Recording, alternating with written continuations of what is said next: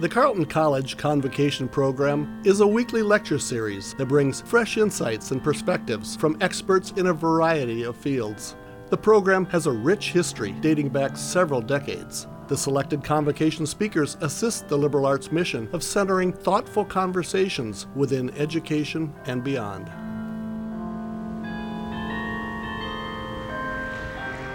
Thank you. Good morning, everyone. My name is Max Sroda, and I'm a junior political science major and philosophy minor here at Carleton. It's my really great pleasure this morning to introduce today's convocation speaker, Professor Staffan Lindberg. Professor Lindberg is one of the foremost scholars of democracy in the world today. He's the founding director of the Varieties of Democracy Institute and a principal investigator of the Varieties of Democracy Project, otherwise known as V DEM. He's also a professor of political science at the University of Gothenburg, where he has authored dozens of books, articles, and chapters on topics ranging from democratization and autocratization to political institutions, representation, and more. V DEM, which Professor Lindberg helps to direct, provides some of the most comprehensive measures of democracy in the world, facilitating essential research on democracy and allowing us to understand the ways that it has flourished and declined over time. I have personally cited his work and employed V DEM's data in my own research and coursework here at Carleton, as I've sought to understand processes driving autocratization and ways to create democratic resilience. Today, Professor Lindberg's work is more relevant than ever. According to V DEM, in twenty twenty-two, democracy fell to the same level as in nineteen eighty-six. Only a decade ago, less than half of the world's population lived under autocratic rule. But today, almost three quarters live in some form of autocracy. What's more, things do not seem to be getting better. Only fourteen countries saw the state of their democracies improve in twenty twenty-two, while a record forty-two saw their democracy worsen. This crisis of democracy is not a regional phenomenon, but a global one. It is happening in South and Southeast Asia, in Latin America and Eastern Europe, in West and Southern Africa, and here in the United States. Professor Lindberg's work is a vital first step to understanding and then combating the growing wave of autocratization that we face today. So without further ado, please join me in welcoming Professor Lindberg to Carleton. Thank you, thank you, thank you so much for that, I would say, too kind, too kind introduction. Um, it's a pleasure to be here today uh, to address you at this convocation. Um, Students of Carleton, faculty, colleagues, friends, um, distinguished ladies and gentlemen. For the students, and maybe others as well, um, I would like to start with some remarks that are more personal reflections. I think it's important for you as students to um, remember that career paths comes in plural, or at least can come in plural. They don't have to last forever. Um, in my own case, I actually was about to become a hockey player. I pay, played at elite level in Sweden, um, up and as a sort of level below the, the the adult teams. Um, we call it junior, but, um, and I got my knee injured, and that sort of gave me time to reflect and decide I wanted to do something else after all. Then um, I ended up doing, in high school, doing a lot of theater, and actually had a career for six years, then as a youth, uh, youth actor, then sort of runner, and then eventually stage manager and director assistant for film, T V shows, and some theater plays. Um, and it was fun. It was good money in the T V um, business, um, but it wasn't enough in terms of, sort of, for me, in terms of for lack of a better word, this pretentious save the world, right? Um, and in between, there mixed in between, I also had a stint as a leader of a youth movement. Um, and, and that engagement, I guess, goes back to this. This is the Berlin Wall, when they started building it. At this time, my father was a young man. It imprinted on him. He came to spend most of his life with, well, he, he went down that, as many of you maybe will, or some of you will do the go to law school path. But then ended up using that to, broadly speaking, promote justice um, in Sweden and abroad. And then, um, this is also the Berlin Wall, nineteen eighty-nine, seventh September, oh, November. Many of you, well, you, the, the students, you were not born at this time, I guess, so, but um, it feels like a recent past to some of us who are a little bit older. Uh, the youth movement that I was one of the leaders for, we started a few years earlier. It had, some others have started in, back in eighty-seven and so on, but I worked with it eighty-eight and eighty-nine. And what we eventually did was we set out to challenge, at the time, Gorbachev's perestroika and glasnost, and say that we, the young people, we don't accept that there is an Iron Curtain. We don't accept that you have created the old generations, you have created a world for us where we cannot meet and be friends with other young people on the other side of that wall. So it was called Next Stop Soviet, and in September nineteen eighty-nine, um, we had three hundred fifty-six projects. Could be rock bands playing together from uh, Nordic countries together with some Soviet youth, And, and playing together in different places in Soviet Union. We arranged demonstrations and we did a whole bunch of things that you couldn't do in Soviet Union, typically, to tear down that wall. And trying to do something about the world that was about bringing basic human rights and democratic freedoms to us as young people across.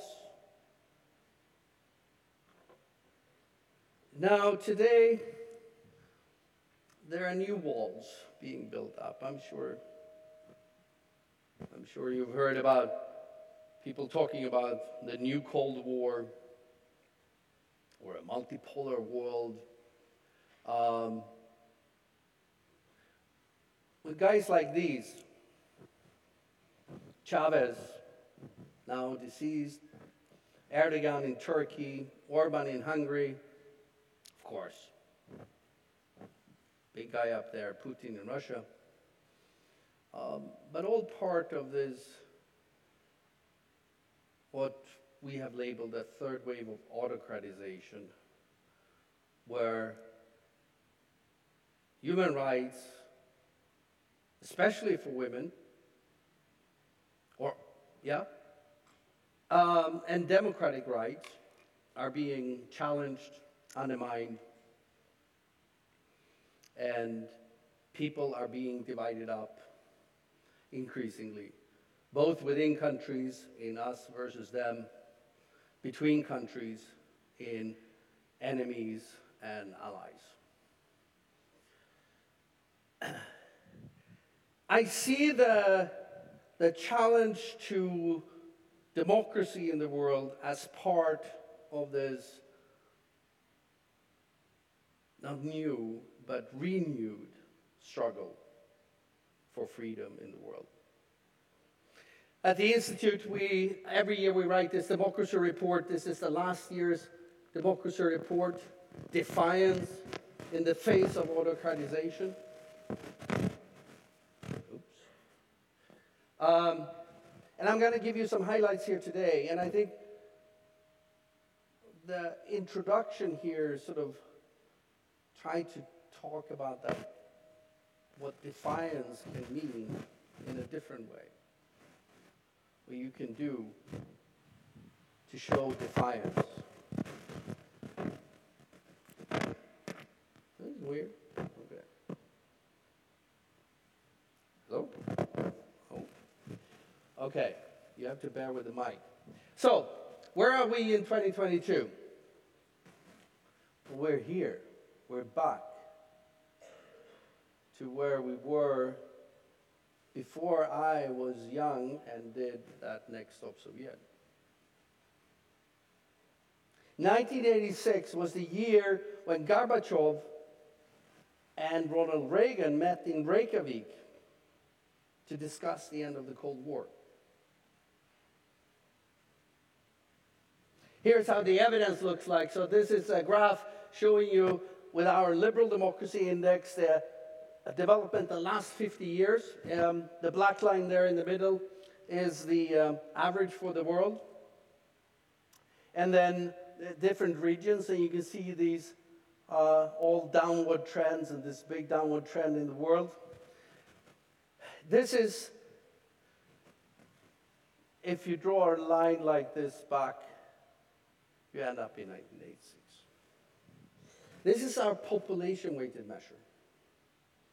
So, countries in the world, their level of democracy, averaged but weighted for the size of the population.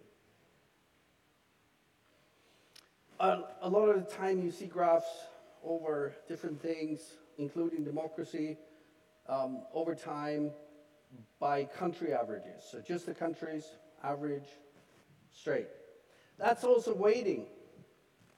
It's weighting the average based on that a territory has a government, one government.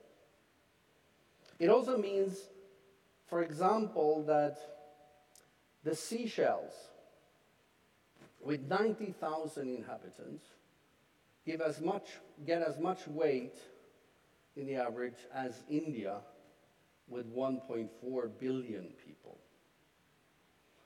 And that's fine for certain purposes, but if you want to know how much democracy there is in the world, I think Seychelles matters a little less than India. And after all, democracy is ruled by the people, so it matters how ma- many people are affected by a certain level of democracy. Right? So that's what you see here, and by this, Um, the entire, that explosion of democratic rights and human rights and freedoms that we saw, especially after the end of the Cold War in the nineties, has just been, on a global scale, eradicated. Of course, some countries are doing better today than they were in nineteen eighty-nine or ninety-nine, uh, ninety, yeah, or ninety-five, or whatever year you want to pick. But on the global scale, this is how it looks. We can take the same data and we can divide it. It's the same underlying data, but then divide it in, or sort of use it to categorize country into these, what I think is now um, largely sort of standard categorization in comparative politics, at least.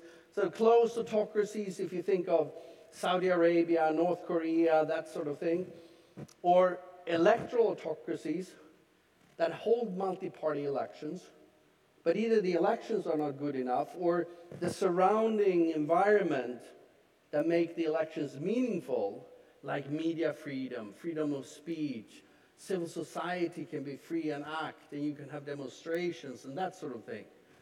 That's not good enough. So they try to look like democracies, but they are not. Think Turkey today, even though The Prime Minister of my country has declared that Turkey is a democracy, and I don't know what data they look at.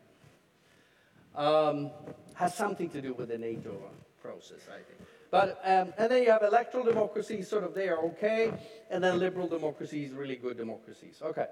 So then the data looks like this, it's sort of similar. So you, nineteen seventy-two again, this big drop in the, in the closed autocracies. They used to be the, the, the most common regime type in the world. The world used to be, in the seventies, full of closed dictatorships, right? And then they were almost getting extinct, right? We were going to put them on the red list to save them. But um, now they're picking up again. And meanwhile, the number of liberal democracies are going down. And much of what happened in the seventies, eighties, nineties, what the, the world got a lot of electoral autocracies. And if you put these two types of uh, non-democracies together, then seventy-two percent. Of the world population live in those countries. seventy-two percent. Okay. It's affecting all aspects of democracy, no matter how you define it. So we are varieties of democracy. We have different democracy indices with different emphasis on different things. But here's a graph with components of democracy. So you have sort of the elections that should be clean, but you also have freedom of expression. You have these things with judicial constraints on the executive and freedom of association, things like that. So this graph shows the number of countries ten years ago, at the end of twenty twelve, number of countries the last ten years that had been either improving on these components or declining. All statistically significant changes and so on. So clean elections, for example, in twenty twelve had been improving in twenty-four countries and only declining in eight. So if you're above that diagonal line, right, things are getting better in more countries than in getting worse. That was ten years ago. Now look at the situation today at the end of twenty twenty-two. Boom. Below the line. And worst of all out there, freedom of expression. That's also where you have media freedom and deliberation, the quality of debate, respect for counter-arguments, respect for your political opponents. You can think, I usually say, this is America, but I'll say it anyway. I usually say that if you think of Donald Trump, he's sort of the antithesis of deliberative democracy. Okay? Um, This also gives you an indication of where often wannabe dictators start. Freedom of expression, media, and um, use of freedom of expression.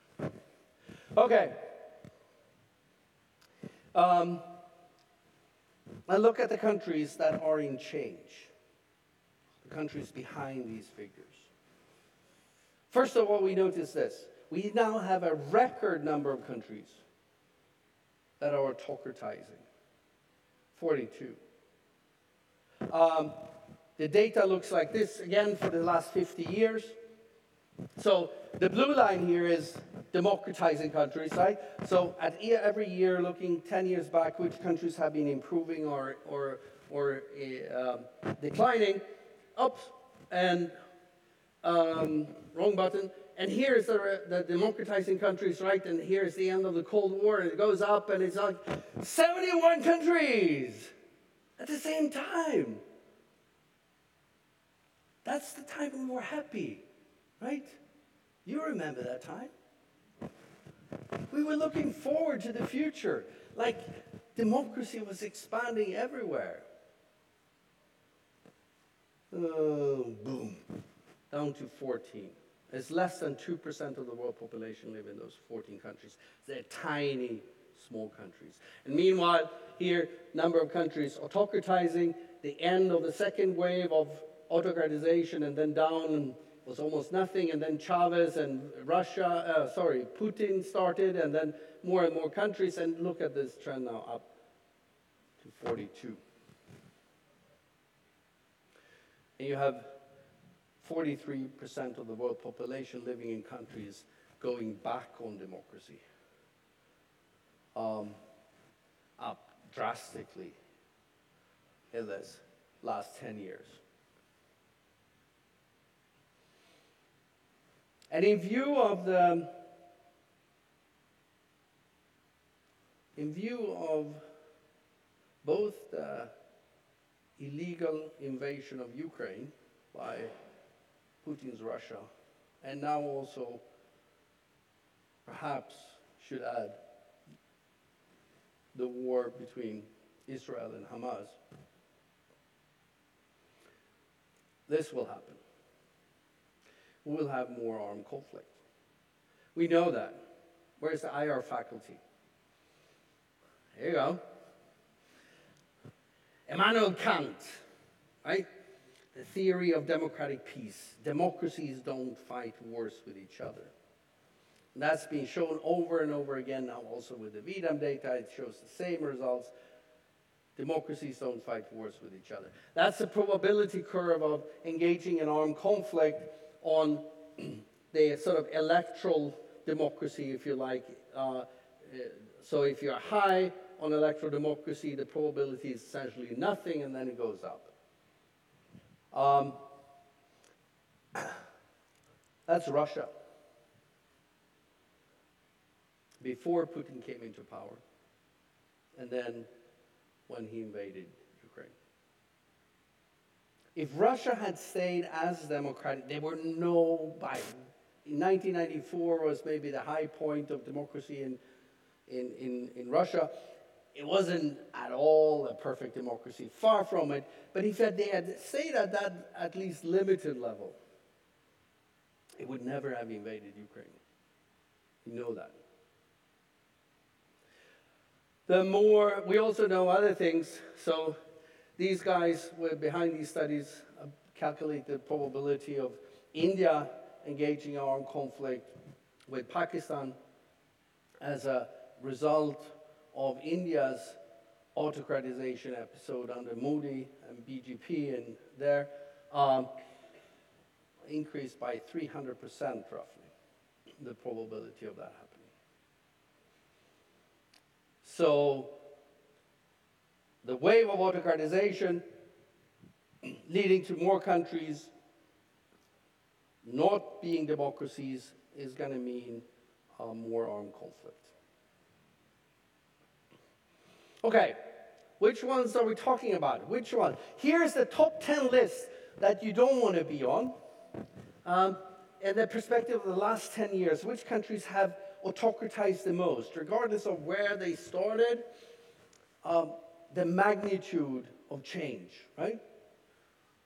Brazil, Poland, Mauritius, Hungary, India, Serbia, Tunisia, and so on, and Turkey. I don't know what the Swedish government is looking at, but it's definitely not uh, a democracy. Um, what I want you to, and then the same thing in the three years perspective, so that's more like the, the ones that have changed the most recently. Uh, so partly different countries. We worry about what's going on in Greece, for example, right now. But let's focus on this. All of them were democracies ten years ago. Seven out of the ten is one form or the other of autocracy today. That's a fatality rate of seventy percent, right? seventy percent. And it looks very similar even in the three years perspective. And it looks similar if we, look, we looked at this in a, this is a, a, a academic journal article in democratization. We looked at all episodes of autocratization starting in democracies since nineteen hundred. No matter how we slice this data, seventy-seven percent lead to democracy breaking down. So just a statistical probability that if you start an episode of autocratization, you will survive as a democracy is very slim, which should um, be of special concern, not the least for you and this country, because you have had a episode of autocratization. It's sort of maybe paused a little bit, but we've seen that before, sort of. So I'm worried. I think you should be worried. Now, we also look in this year's report on the relationship between disinformation, polarization, and autocratization. And we've looked at this in different ways, actually, in the last three years' reports. I'm going to show some evidence from both, or from all three. Here's from the latest year's report. So the graph here is about spread of disinformation by the government, so only the government. Um, two thousand, comparing countries two thousand twelve to twenty twenty-two, if you're above the line, things have gotten worse.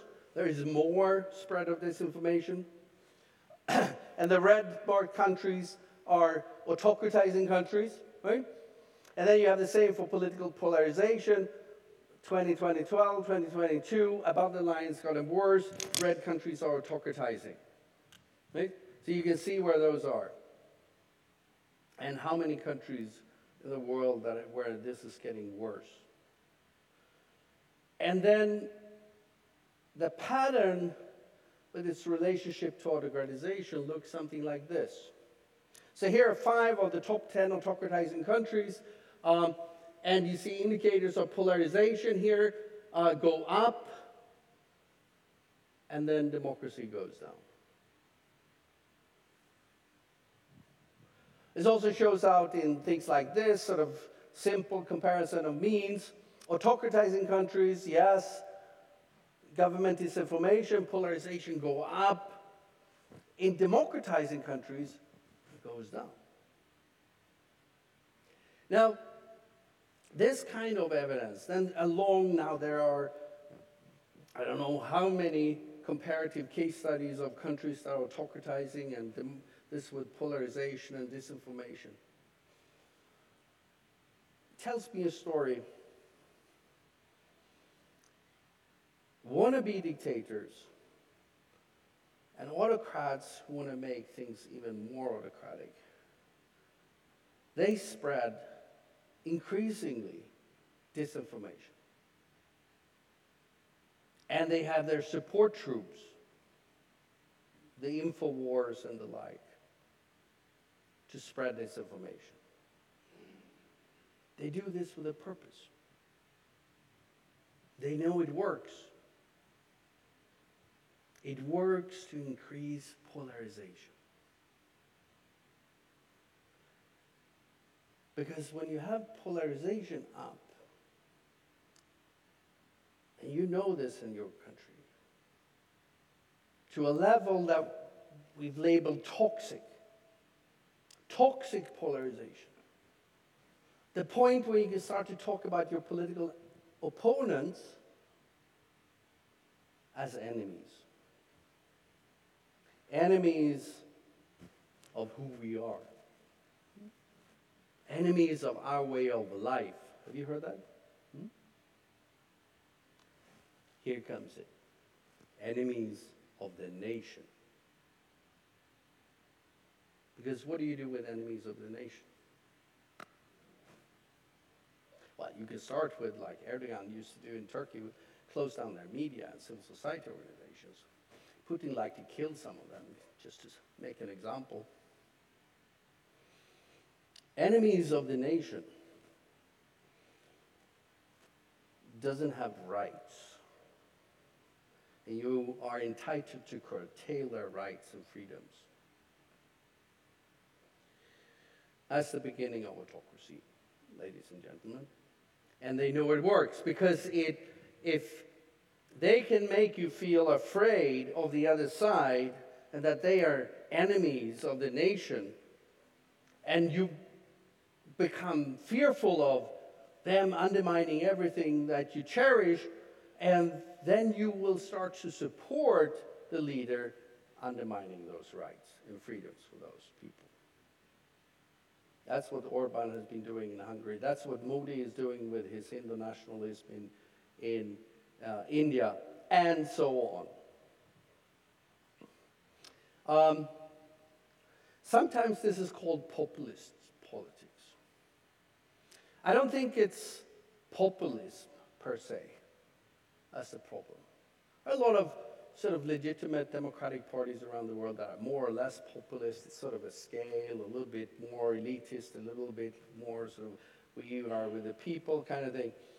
And we've actually studied this. So we, Anna Lührmann, my former deputy director, who's now a deputy uh, or a deputy uh, secretary of state in Germany, but um, um, we put together a data set on parties and parties policies and parties actions and parties. It's called V-Party, Varieties of Parties. Um, this was published in, I think, Washington Post before the last election in in in, in, in here in the U S. Um, um, some graphics that that built on this and some on this paper. It's now published in Party Politics, um, where we measure the level of anti-pluralism. The level of sort of denying the legitimacy of your political opponents, of minorities, um, of being open to use of political violence and that sort of thing. Anti-pluralism. Like pluralism is at the heart of a free society, a democratic society. So, here's some example with PiS and Fidesz and B J P, A K P, and their development over time becoming more anti-pluralist while not shifting on the left-right sort of economic policy scale at all. And these countries, these parties, when they come into power, and then they start to derail democracy. So on this side, you have the electoral democracy index, and here the level of pluralists have become more plural, anti-pluralist, and then democracy levels go down. It shows up in sort of more statistical analysis, advanced analysis as well, very clear relationship between anti-pluralism and those parties exhibiting those characteristics. And then if, if they come into power, they undermine democracy.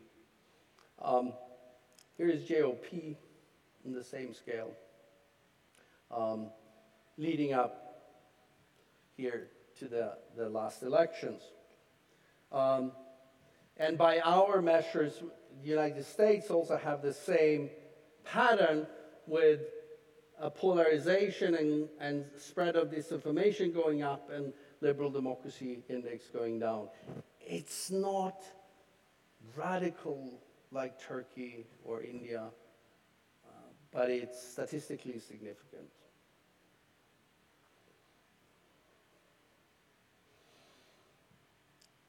So,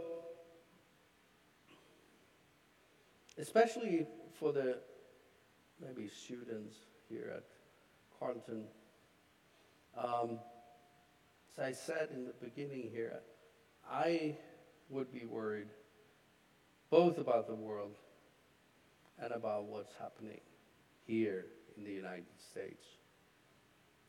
Um, and I, I hope your generation um, will prove to be wiser and take up the challenge um, to make sure that democracy survives in this country and is also supported abroad.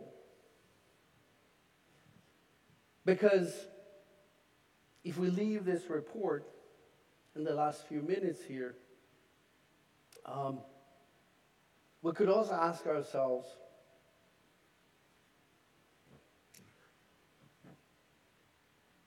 why do we have democracy? I mean, we have democracy because democracy is in itself a good thing, intrinsic values of democracy, and democracy offers a number of individual rights and freedoms that we cherish, think are good in themselves. I could add that I think it's the only political system we know of at the national level that at least seeks to provide what we call human dignity. But then there's a challenge out there in the world from China After the first democracy summit that Biden pulled together, they put out a white paper saying, I think the title was something like China, the People's Republic of China, um, the only democracy that works. And then the argument is that they have pulled up so many people from poverty and they improved health and so on and so forth. And that's their model that they want to sell to the rest of the world. And that's what they're doing.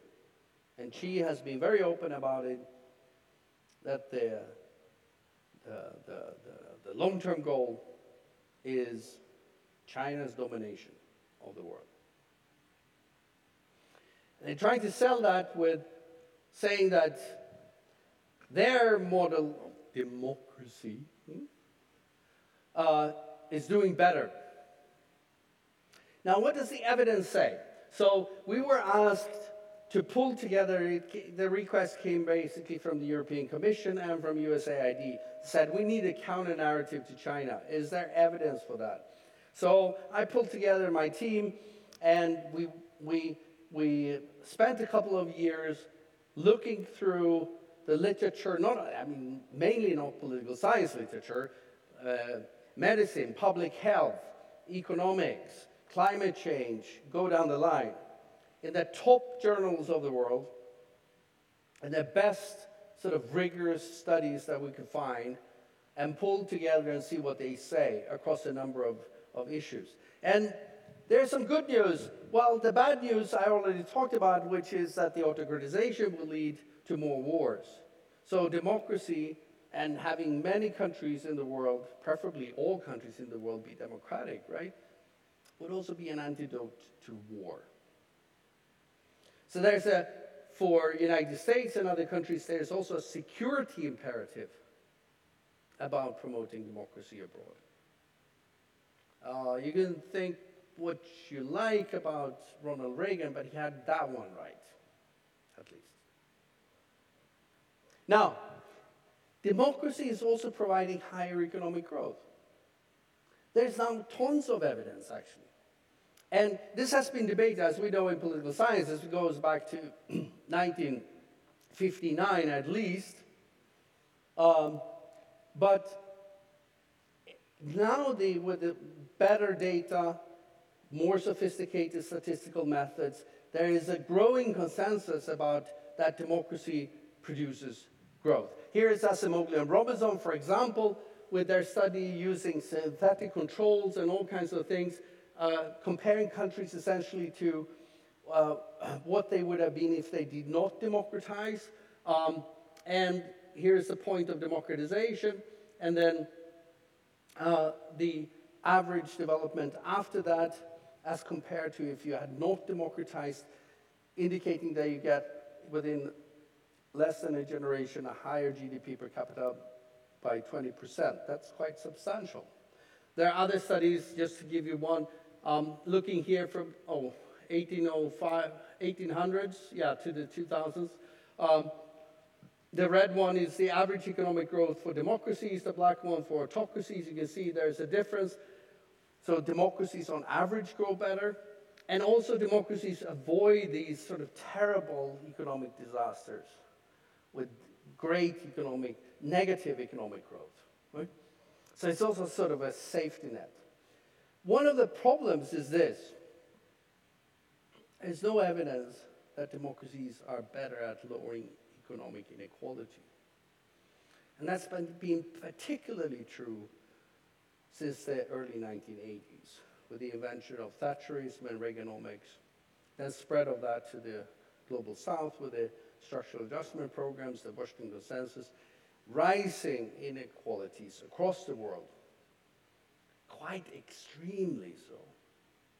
Even in Sweden, where I come from, the socialist country in many Americans' minds, right? Uh, the inequalities are, are at, at record levels. Right? It's never been as high in Sweden since in, we got democracy, the early twentieth century. So that's something to think about. But democracies are also better at using this growth, right, for social protection. So Murshed and his team, for example, in the Netherlands, a big team specializing on these things, uh, show that moving from a, a, a full autocracy to a full democracy, the spending on social protection increased by over one hundred percent. That's pretty good. You could go down to public goods. Now, uh, a long series of studies showing uh, uh, that democracies and that democratization leads to better provision of public goods, which is what we would think democracy should do, right? If you don't have access to electricity, or you don't have access to safe water, and so on, you should vote for people who actually uh, do something about that, if that's a concern for you. And if they don't, you should throw the rascals out, right? And that's happening um, in, in many democracies across the world. Here is one uh, piece of evidence. This is uh, from a study looking at internet access with democracies and non-democracies. You can see there uh, that big difference.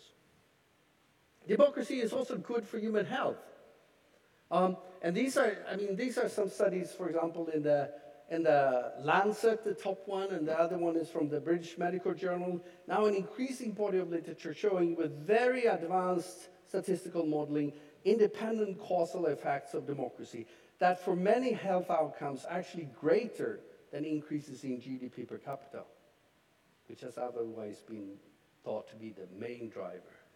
Um, life expectancy, but also that autocratization has the opposite effect, right? Here's one example of the, of the results with the life expectancy after a democratic transition compared to having no transition, right? And when it comes to infant mortality, the effects are almost astonishing. Moving from a really bad autocracy to a really good democracy, infant mortality on average declined by ninety-four percent. ninety-four percent. That's kind of substantial. And democracies are better at pro pro providing uh, an advanced education. Again, lots of evidence. Here is some examples um, with uh, education enrollment and average years in education in autocracies versus democracies.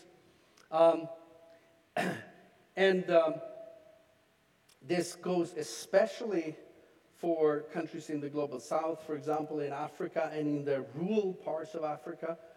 So where education, access to education should be sort of of greater concern among the many things we can be concerned with as parents for our kids, if education is really terrible or hard to access and so on, then it should be sort of higher on the priority list than if, ah, well, you know, there are many good schools around. And that's what's borne out in the data, right? The, the, the more um, education is sort of a challenge, the higher priority it's got, then the greater the effects also are of having democracy on providing that education. Autocrats don't have to care about your education, right? But again, it's hard to say anything about the quality, so this is about sort of volume. Um, but that's partly because measuring quality of education is really, really difficult, um, especially across countries. So it's not clear whether this sort of non-result is because of sort of issues with the data and being comparable or that, or that democracies are, are not doing better there. Democracies provide better gender equality. That's almost per definition, right? Democracy is about political equality. And in the modern world, that includes political equality for women. Congratulations. Great. That's a good thing. Um, and um, so in terms of political empowerment for women, representation for women, and so on, democracies do far, far better. Uh, but even with climate change, there's now growing evidence that democracy actually has positive effects. For example, on the, on the Paris Accord, um, democracy's commitment to mitigate, fight climate change is corresponds to a difference in minus one point six degrees globally. That's kind of big. Um, there's also this, I mean, studies showing sort of emissions for democracies going down, going up for autocracies, um, and that sort of thing, but also that democracies are better in the sort of smaller scale on im- implementing actual mitigation uh, policies to uh, do things like improve air quality in cities and that sort of stuff. So there is a growing body, also in the climate science community, looking into this and showing that democracy actually has uh, dividends. We collected all this in a series of policy briefs because this was directed at not the academic community so much, but at the policy practitioner community. Um, and they are available on the website, just like the Case for Democracy report that we then pulled everything together and presented, that was launched in D C here in uh, March this year. Uh, so, that's the counter-narrative to China. China, in the last thirty years or so, um, is a historical exception among autocracies.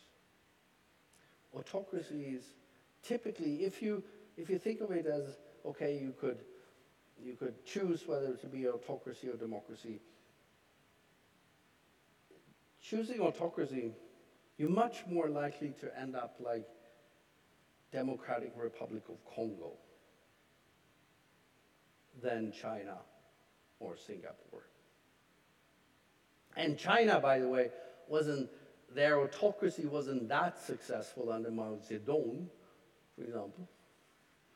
And it's increasingly looking not so successful right now when Xi is going back to things that remind more of the Mao Zedong era. So, um,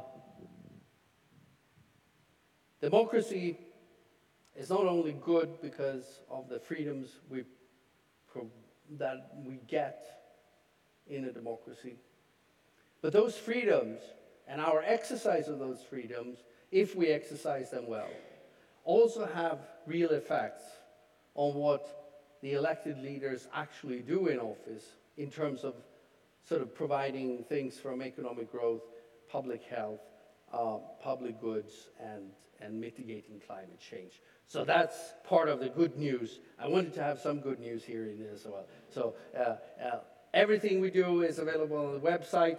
Here's the website. And for those who are uh, uh, not uh, inclined to download thirty-two million data points and open your statistical software, we have these online tools that you can also use to access the data, graph your country, look at the indicators you want, the indices you want. And on that note, let me say thank you for listening, and I look forward to uh, the Q and A. Thank you.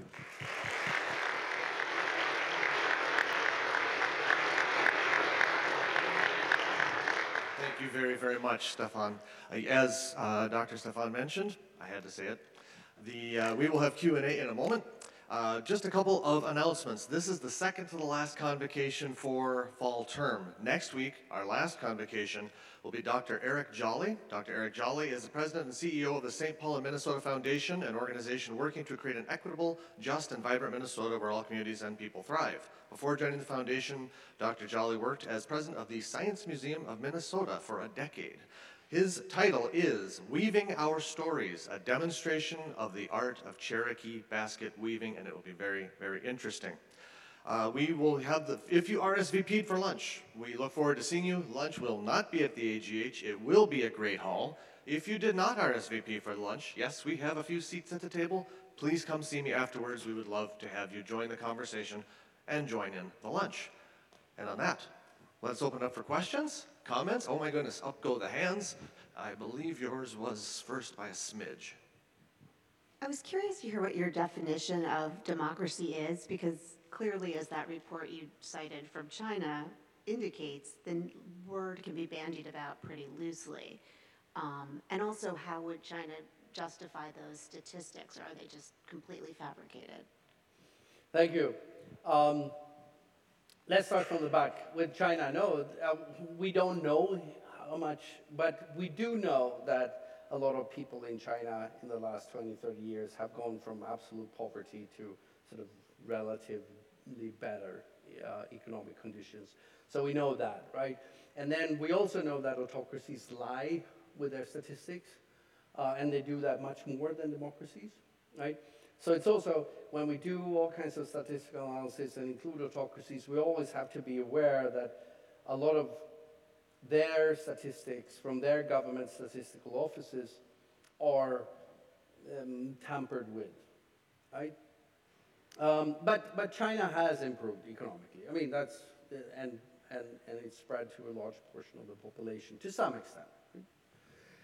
A definition of democracy, so we have varieties of democracy.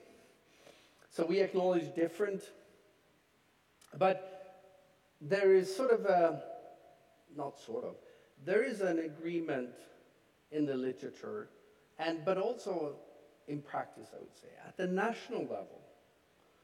Uh, the core sort of of democracy that you cannot get away uh, with uh, without having, um, what we call electoral democracy, you need to have these uh, clean, free and fair and repeated elections, right? Um, so that uh, people can rule indirectly via their representatives, but also throw the rascals out, as it were, if uh, you're not happy with them, right? So the procedures for that need to be free and fair and then repeated over time. But then also that there needs to be an environment surrounding those elections that make it possible for people to have make informed choices.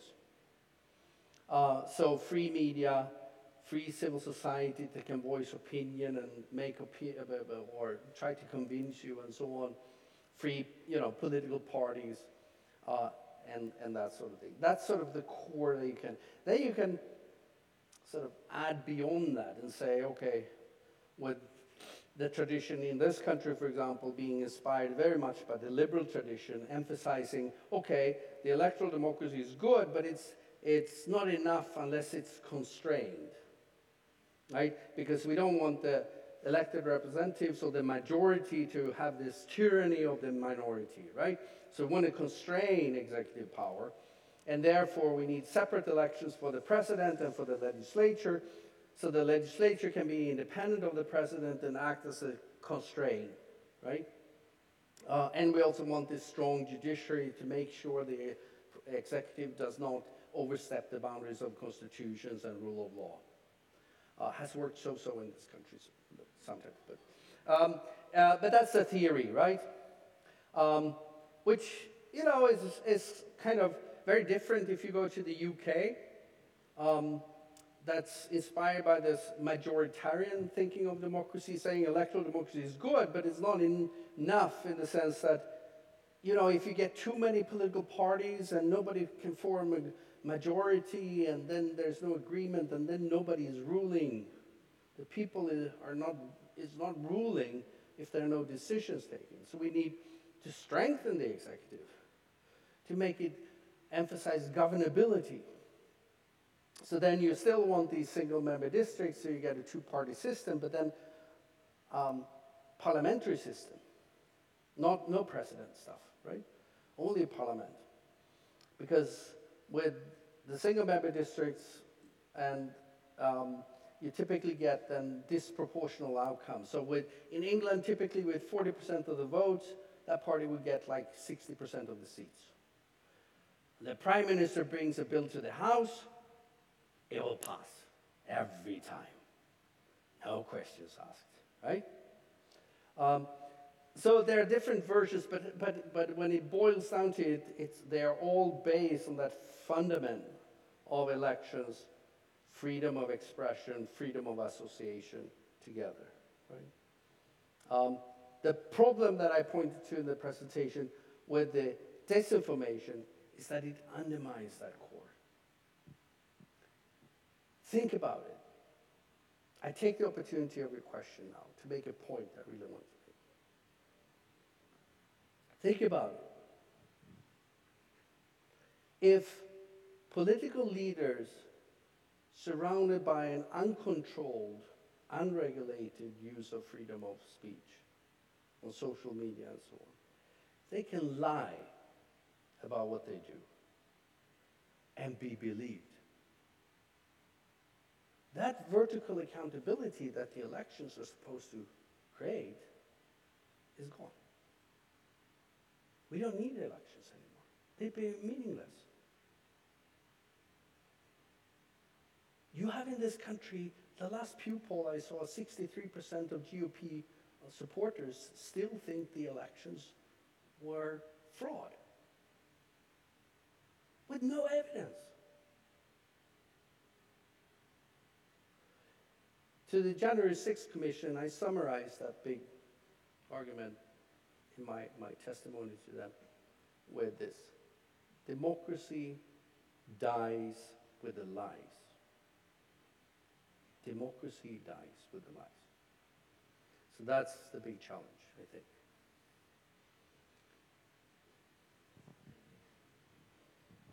Hi, uh, thank you for your talk. Um, so I know in some of your recent work, you've asserted that um, autocratization is becoming more gradual than it had been like after the Cold War. And I was wondering if you still hold that to be true, even with the massive increase in coup d'etats in the Sahel region in Africa in recent years, um, and more instantaneous uh, declines in, in democratic quality. Mm-hmm. Yes, I still think it's true as a general trend, or the data says it's still true. So I don't, when it comes to that, I don't believe or think, or I speak about what the data says. Right?